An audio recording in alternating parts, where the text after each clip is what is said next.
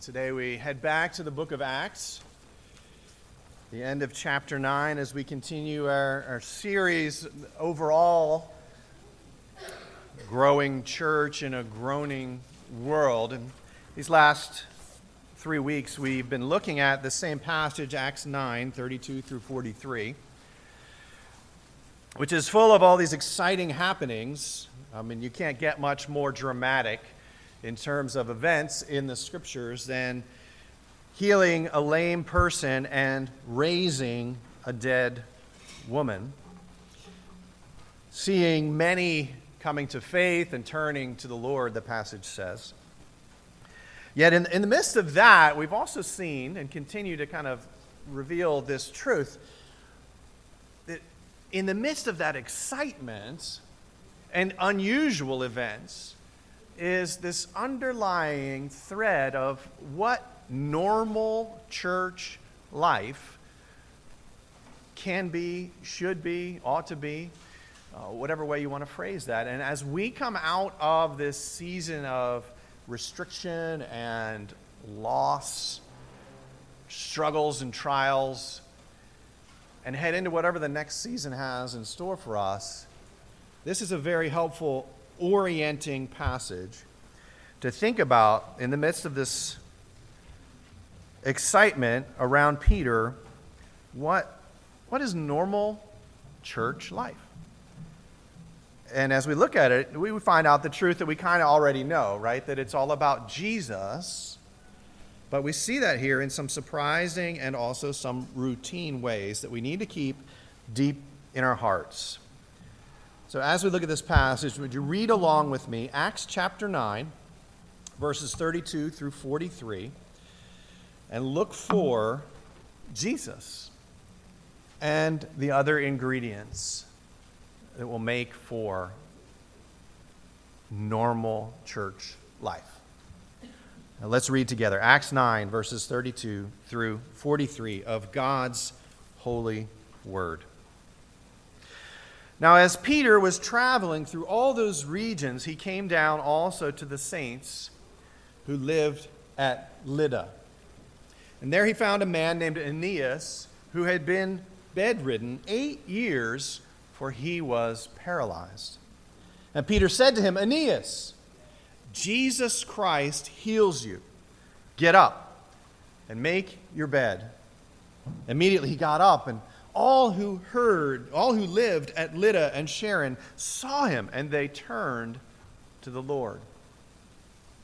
Now, in Joppa, there was a disciple named Tabitha, which translated in Greek is called Dorcas. And this woman was abounding with deeds of kindness and charity, which she continually did. And it happened at that time that she fell sick and died. And when they had washed her body, they laid it in an upper room. And since Lydda was near Joppa, the disciples, having heard that Peter was there, sent two men to him, imploring him, Do not delay in coming to us. So Peter arose and went with them, and when he arrived, they brought him into the upper room, and all the widows stood beside him, weeping and showing all the tunics and garments that Dorcas had made while she was with them. But Peter sent them all out of the room and knelt down and prayed. And turning to the body, he said, Tabitha, arise. She opened her eyes, and when she saw Peter, she sat up. And he gave her his hand and raised her up, and calling the saints and widows, he presented her alive. It became known all over Joppa, and many believed in the Lord. And Peter stayed many days in Joppa with a tanner named Simon. This is God's word. Father, would you bless our eyes, our ears, our hearts? Would you bless the world by helping us more and more realize it is really all about Jesus. And to make that something more than just an intellectual fact or something about uh, a, a common saying, but in fact something that alters our strength, alters our purpose, that not only sustains us, but brings glory to you. Would you meet us here and do that, we pray, in Jesus' name? Amen. I was reading a book about just something kind of random. I don't remember what it was, but the guy made this comment about being uh, not allergic, but very strongly averse to cilantro. And he said apparently there's this thing where some people can't handle cilantro, and it's not an allergy. You know, cilantro is one of those spices that are little leaves or whatever that goes into salsa very often, is what I think of. Um, and, I, and I can sympathize with that because we had a friend who made salsa, and it was like cilantro with a hint of tomatoes and some other things. Uh, it was like a salad or something, I don't know. But it, it, it was just this overpowering flavor that kind of took away from the other parts and kind of dominated. You know, you need it, I think, to have a good salsa. Uh, you, you, need some cilantro. But you need a bunch of other stuff too in, in various proportions. And we keep coming back as we look at this passage of, of this recipe for normal church life. And, and the reality that the most important ingredient is Jesus, right? And yet there's other things too. And the reality that you know, churches are different, people are different, and some of us really value this flavor and others find that more annoying, like cilantro or something. You know what?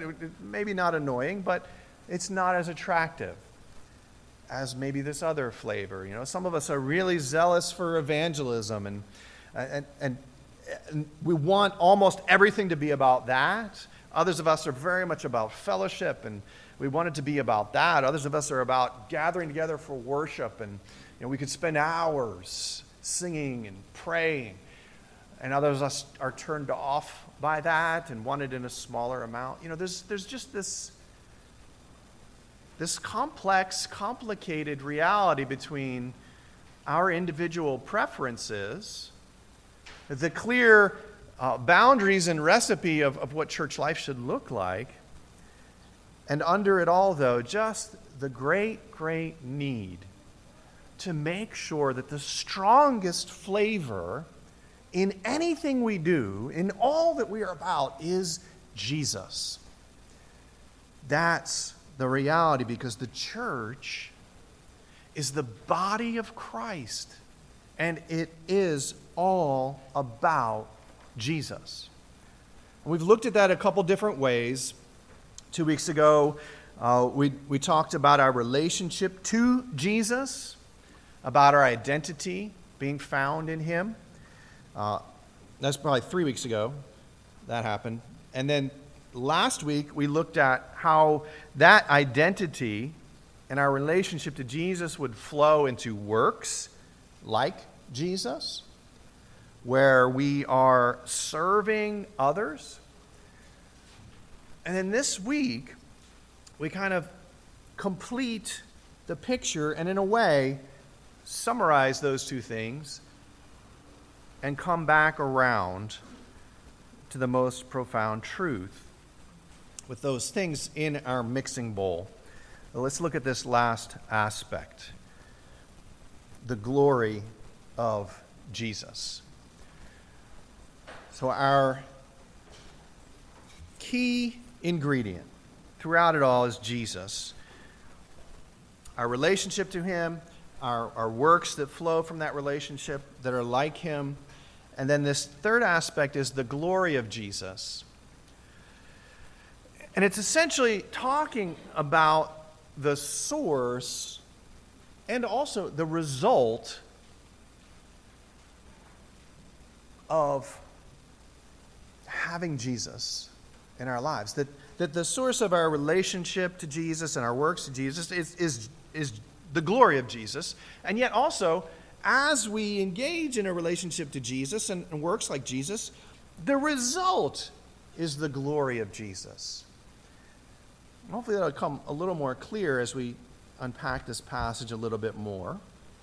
But if you think about it just on the surface, of course, the source of our identity in our relationship to Jesus is all about Jesus.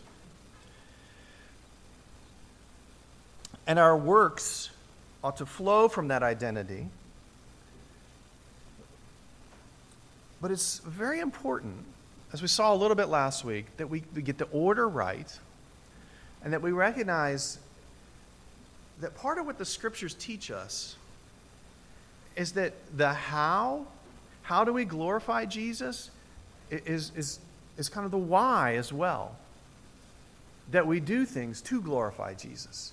And that if we understand and orient our lives around Jesus, if we make it all about Jesus, we kind of don't have to worry about the how as much. It flows. And we recognize that as we grasp the how, it kind of leads to the why, that it brings glory to Jesus. And let's, let's just kind of unpack it and get some flesh to that. Um, that the glory of Jesus is both the source and the result. First of all, that means that the power of Jesus is a key ingredient. The power of Jesus. Look at Peter in verse 34. You know, he's gone to this city, he's been traveling around the region, visiting the churches, uh, and he goes to Lydda and he meets a man named Aeneas who's been bedridden for eight years. He's paralyzed. And in verse 34, we read Peter said to him, Aeneas, Jesus Christ heals you. Get up and make your bed. And immediately he, Aeneas, got up and made his bed. Uh, Peter makes a very simple statement there, right? Who heals Aeneas? Jesus, right? Jesus. He puts Jesus first. Jesus heals you, Aeneas. And Peter knows that. Peter declares that. He's very careful to express that because that's what Peter trusts. And that's what Peter's conviction is, right? That it's not about Peter, it's about Jesus. Peter doesn't heal, Jesus heals. He was very careful about that. If you just flip back a few pages here to chapter 3, Peter's firm conviction that the power belongs to Jesus comes out here in Acts chapter 3 with the healing of another lame man. If you look at verse 6 of Acts chapter 3, Peter said to the, this lame man at the gate of the temple courts, I do not possess silver and gold, but what I do have I give to you. In the name of Jesus Christ, the Nazarene, walk. And seizing him by the hand, he raised him up, and immediately his feet and his ankles were strengthened. Verse 8 With a leap, he stood upright and began to walk, and he entered the temple courts with them, walking and leaping and praising Peter. Oh, no, wait, that's not what it says. Walking and leaping and praising God. Verse 9. And all the people saw him walking and praising Peter? No, God Verse 10 They were taking note of him as being the one who used to sit at the beautiful gate of the temple to beg alms, and they were filled with wonder and amazement at what had happened to him. What happened to this guy? He was lame and crippled, dependent upon the giving of other people, the alms, the mercy, the generous donations to just eat and provided for.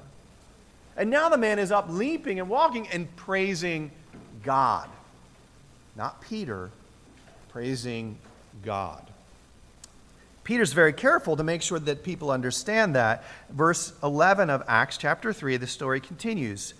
While he, this lame man, formerly lame man, it was clinging to Peter and John, all the people ran together to them at the so called portico of Solomon, full of amazement Verse 12 But when Peter saw this, he replied to the people, Men of Israel, why are you amazed at this? Why do you gaze at us, Peter and John, as if by our own power or piety we had made him walk.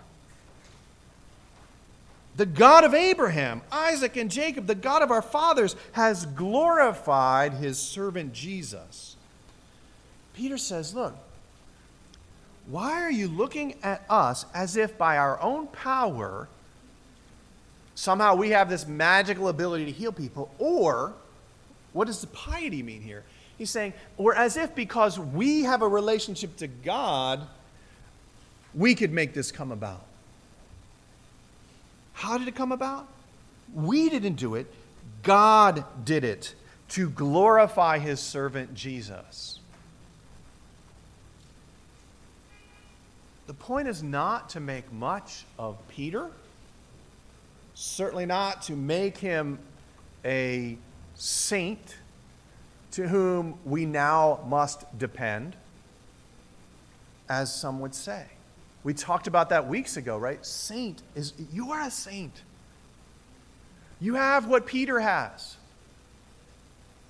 And it's not going to heal anyone. You have a confidence and a trust in Jesus who can heal everyone. It's Jesus. It's about Jesus. Do you realize that, it, that it's not about you? It's about Jesus. It's about the glory of Jesus. Peter says that God did this to glorify Jesus, to make much of Jesus, to make the weight of Jesus press upon us that we could not escape it. To recognize that it's not these men doing this, that it's God at work through Jesus, that Jesus heals.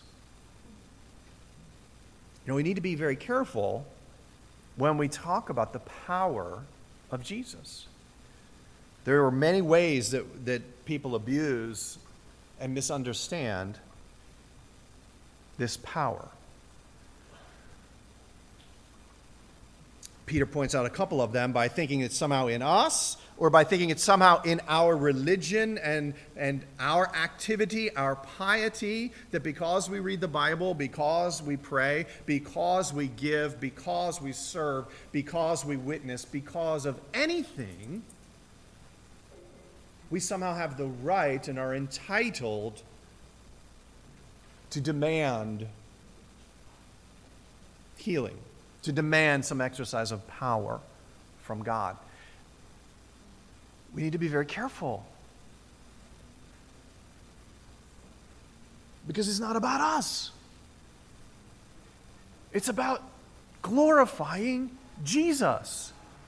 As much as you might try, as hard as you might clarify it, if you make it sound like somehow it's up to you, people are going to gravitate to that. I came to faith in Jesus because he worked in my heart in 1994. I met my wife three years later. And we developed a relationship and we got married two years after that. And my family continued to struggle to get the facts straight and began to credit her with straightening me up. Right? Which she has done in any number of ways, but not in that way. Because I was a dead sinner, bound for hell, broken and proud and arrogant and mean and every other thing, foul mouthed. And God saved me. But that's hard for people to grasp, even people who have seen it happen, that they want to attribute it to a human agent. Because there's so many implications if it's actually God at work, right?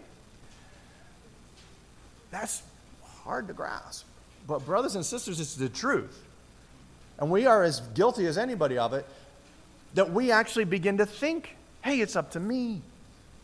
That if I just do this or that or the other thing, God will heal this, or God will provide that.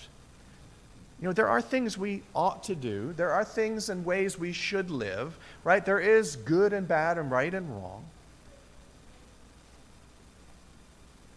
But none of those things entitle you to the power of God. Peter is very careful to guard that. Jesus, in fact, seems to say repeatedly that he has called us to suffer. He does not say, Take up your La-Z-Boy and follow me. Y'all have La-Z-Boys still? Take up your recliner, your comfortable chair. He doesn't even say, Take up your pillow and your sleeping bag and follow me. He says, I don't even have a place to stay. The foxes have places, the birds have places, but the Son of Man, he doesn't. He says, Take up your cross and follow me. He doesn't say, Take up your big bank account and follow me. He doesn't say, Take up your intellect and follow me. He doesn't say, take up your good looks, take up your whole and complete body. He says, take up your cross. What's he saying?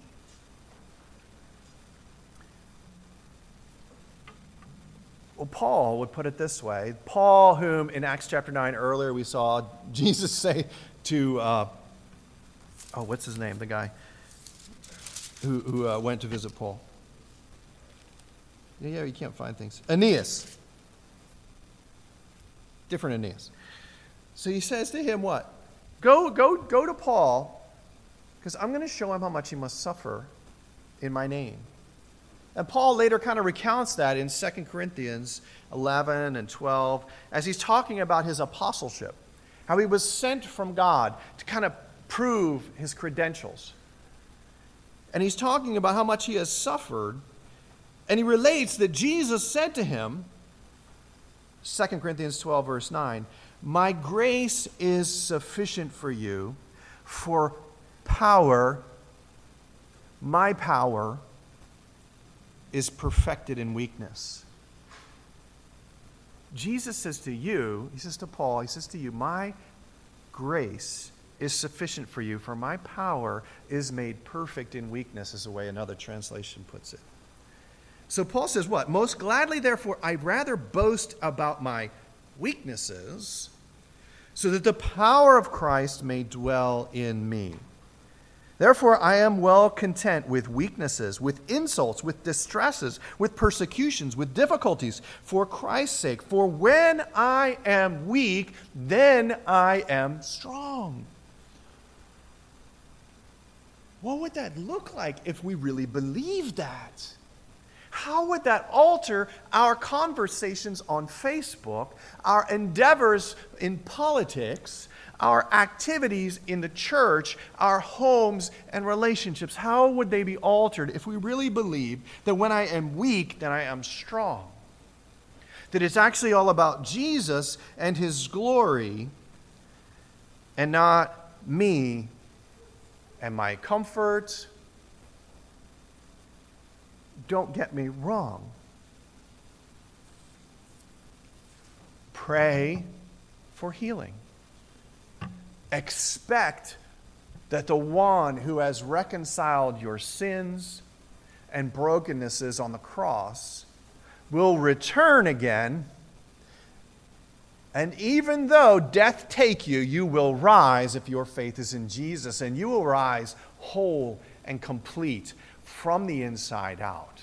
No more to sin, no more to grieve, no more to sorrow. He'll wipe the tears from our eyes. So There'll be no more brokenness, no more pain, and the old order of things will pass away. That's guaranteed down the road. And it is our future hope, and it is something we can pray for but ought not to presume upon. It is a long term view, not the short and immediate. So, as we consider the power of Jesus here, we need to be very aware that it is the power for us to grow in maturity and, Lord willing, in numbers, individually and as a church in a groaning world. And that would be very hard to handle in fact, it would probably be crushing if not for this second aspect that we see here. It's not only the power of Jesus, but in fact the presence of Jesus. That the presence of Jesus is with us.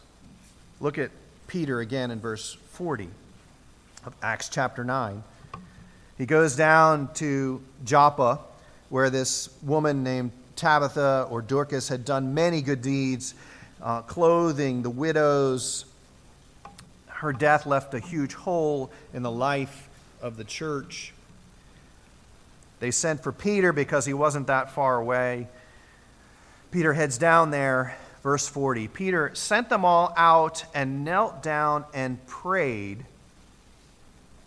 And turning to the body, he said, Tabitha, arise.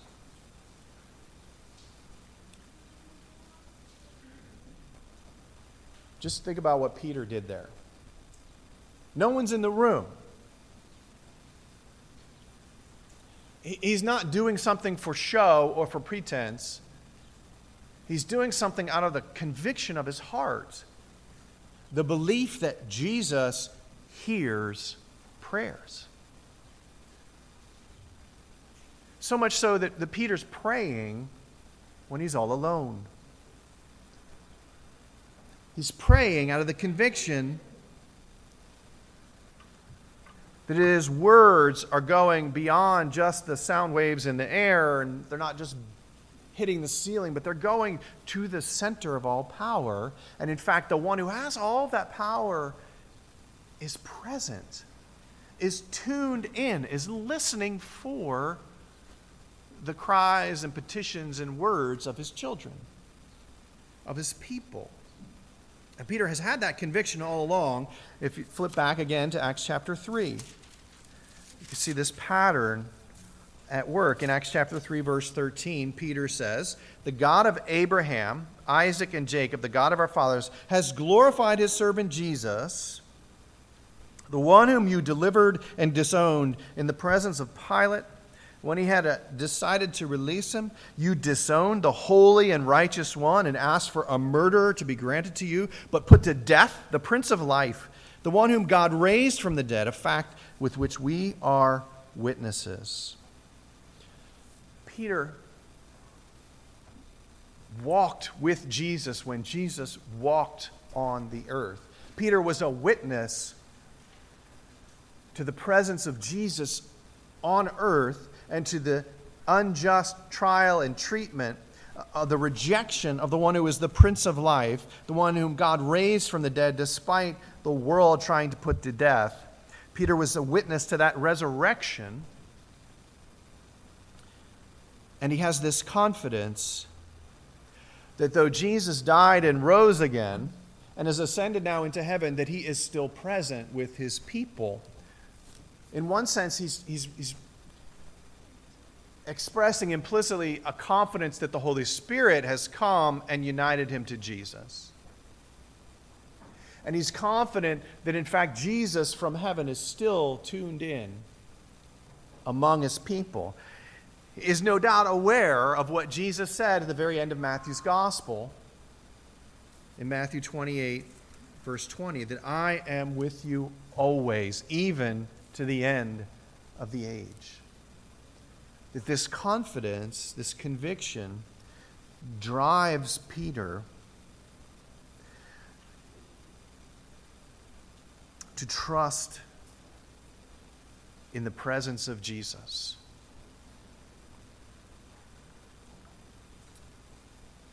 That's rooted, you think about these two things, that the power and the presence are very much rooted in the relationship and the activity that we engage in.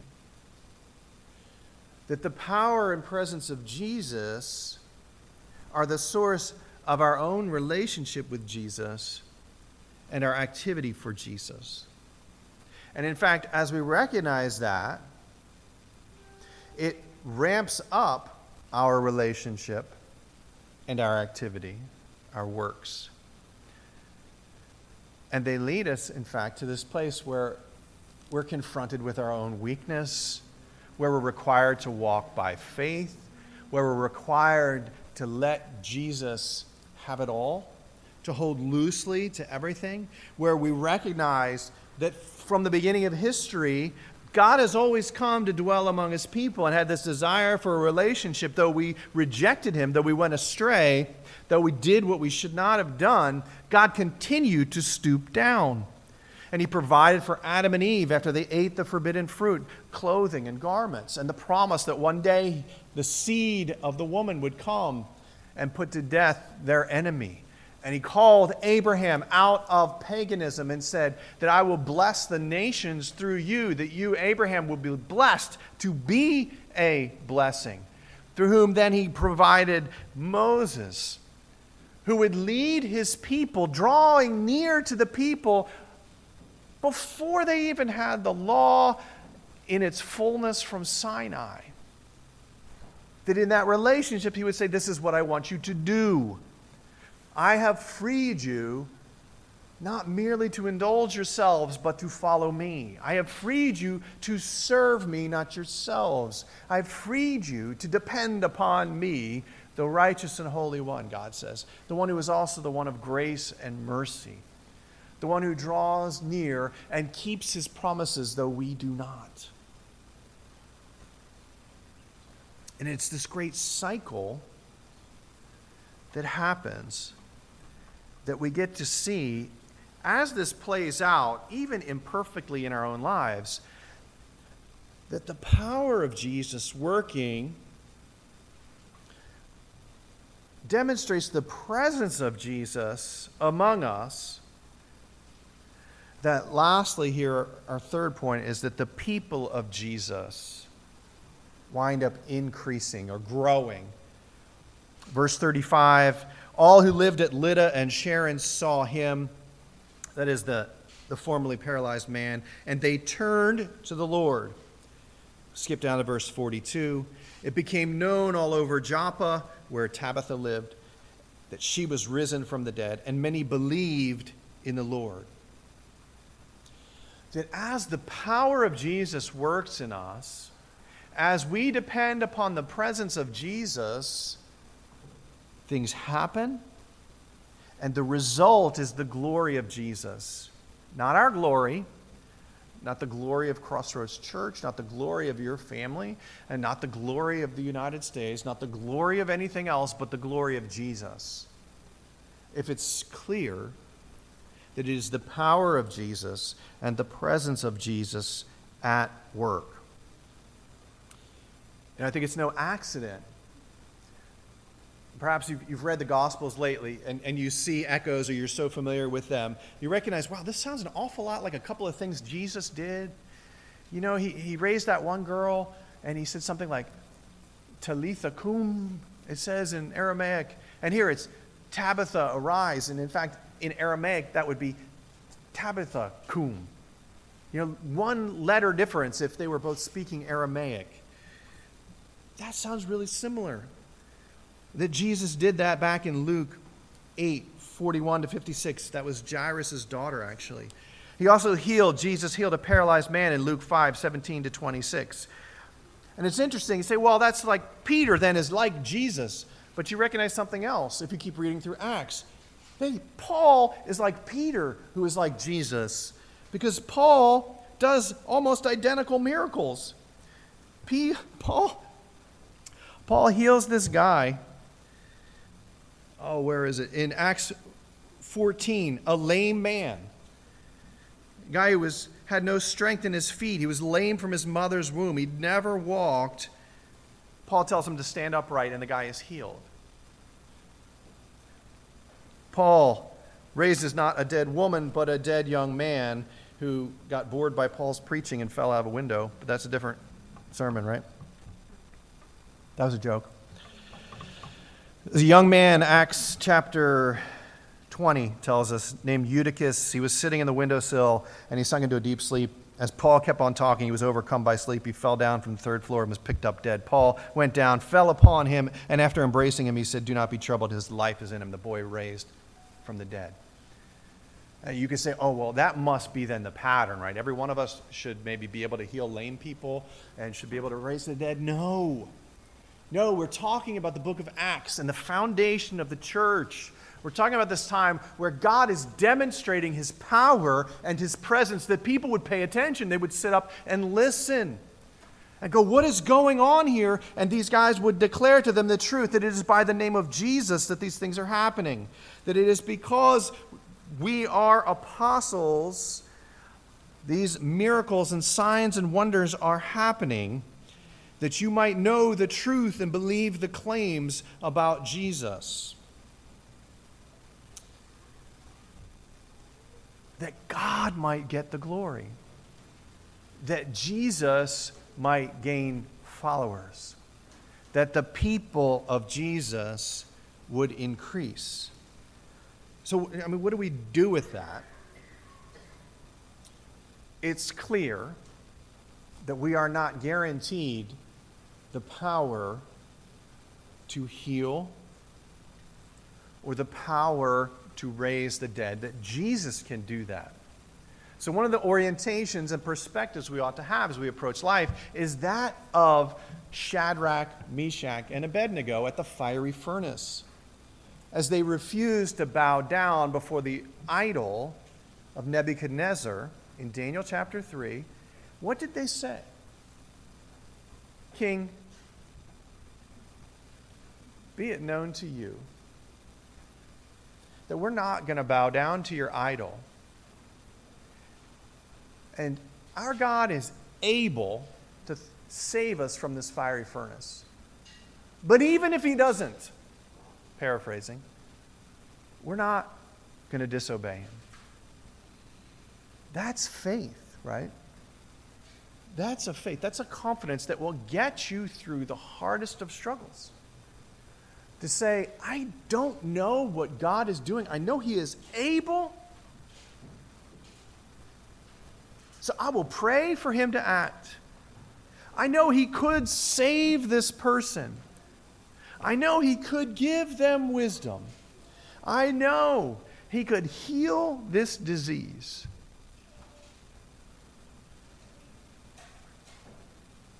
So I am going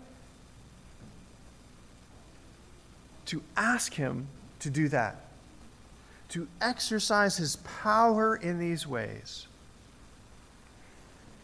And I'm going to trust that he is with me and that part of his plan might be to grow me in patience as I wait. Part of his plan might be to act and answer my prayers. Either way, what we need to do is to be very careful and to be very explicit as we describe our confidence in Jesus. To give him the glory and to pray for his name to be glorified. To point to Jesus and give him the glory. that he would be clearly the main ingredient in it all. As we come out of this pandemic, as we, as we try to implement our ministry plans with things like starting our English language lessons again and offering them, as we consider how can we gather in fellowship and do something resembling Crossroads in the summer, in a way that people will come out and will be wise and safe. As, as we continue to increase the numbers of people be able to be physically present, as we continue to increase all these ministries, it's going to be very easy for us to make it about us. Whether it's, aren't we great and better than those guys because we started getting together, we had better numbers earlier than them, right? It's about Jesus. Praise Jesus that, that, that things are going the way they are, right? it, as we begin to teach English language again and we begin to have people coming out to say, you know what, isn't God good? That these things are happening. Praise Jesus.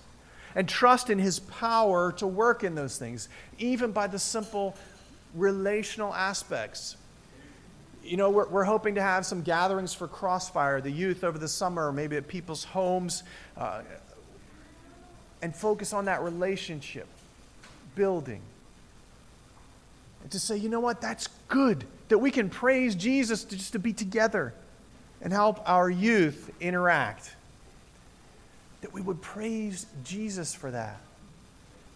just to keep that perspective, that main ingredient, that it's, that it's all about Jesus. That the, the reason we can engage in these things the reason we have a relationship to Jesus and we can do works like Jesus is because He's the source of all of it. That He has come and lived for us, died for us, and risen again and come into our hearts and our lives through the Holy Spirit. That's the source. But the interesting thing is, as we recognize He's the source and we more and more depend on Him, and our strength is made perfect in our weakness, that He is glorified by His grace being sufficient for us, we recognize that the result is His glory that he gets the credit. As we step out in faith, as we follow where he leads, his power and his presence impact his people.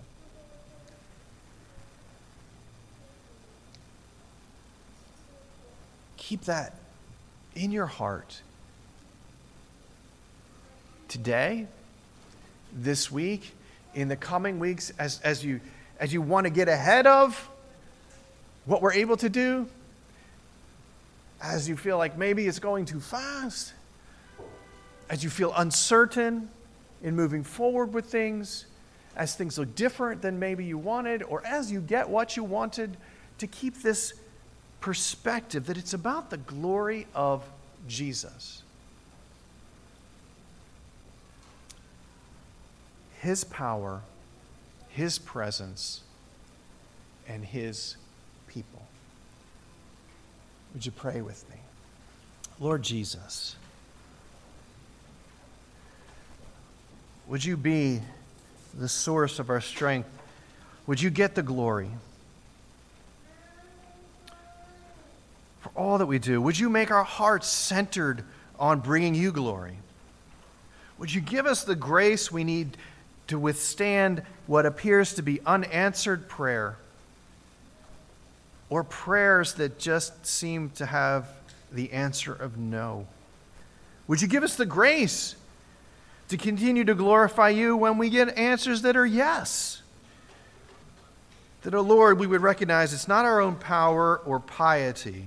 It is nothing about us, it is all about you and your grace and your mercy.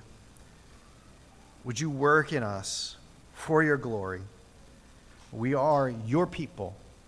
You are our God, and we pray in Jesus' name. Amen.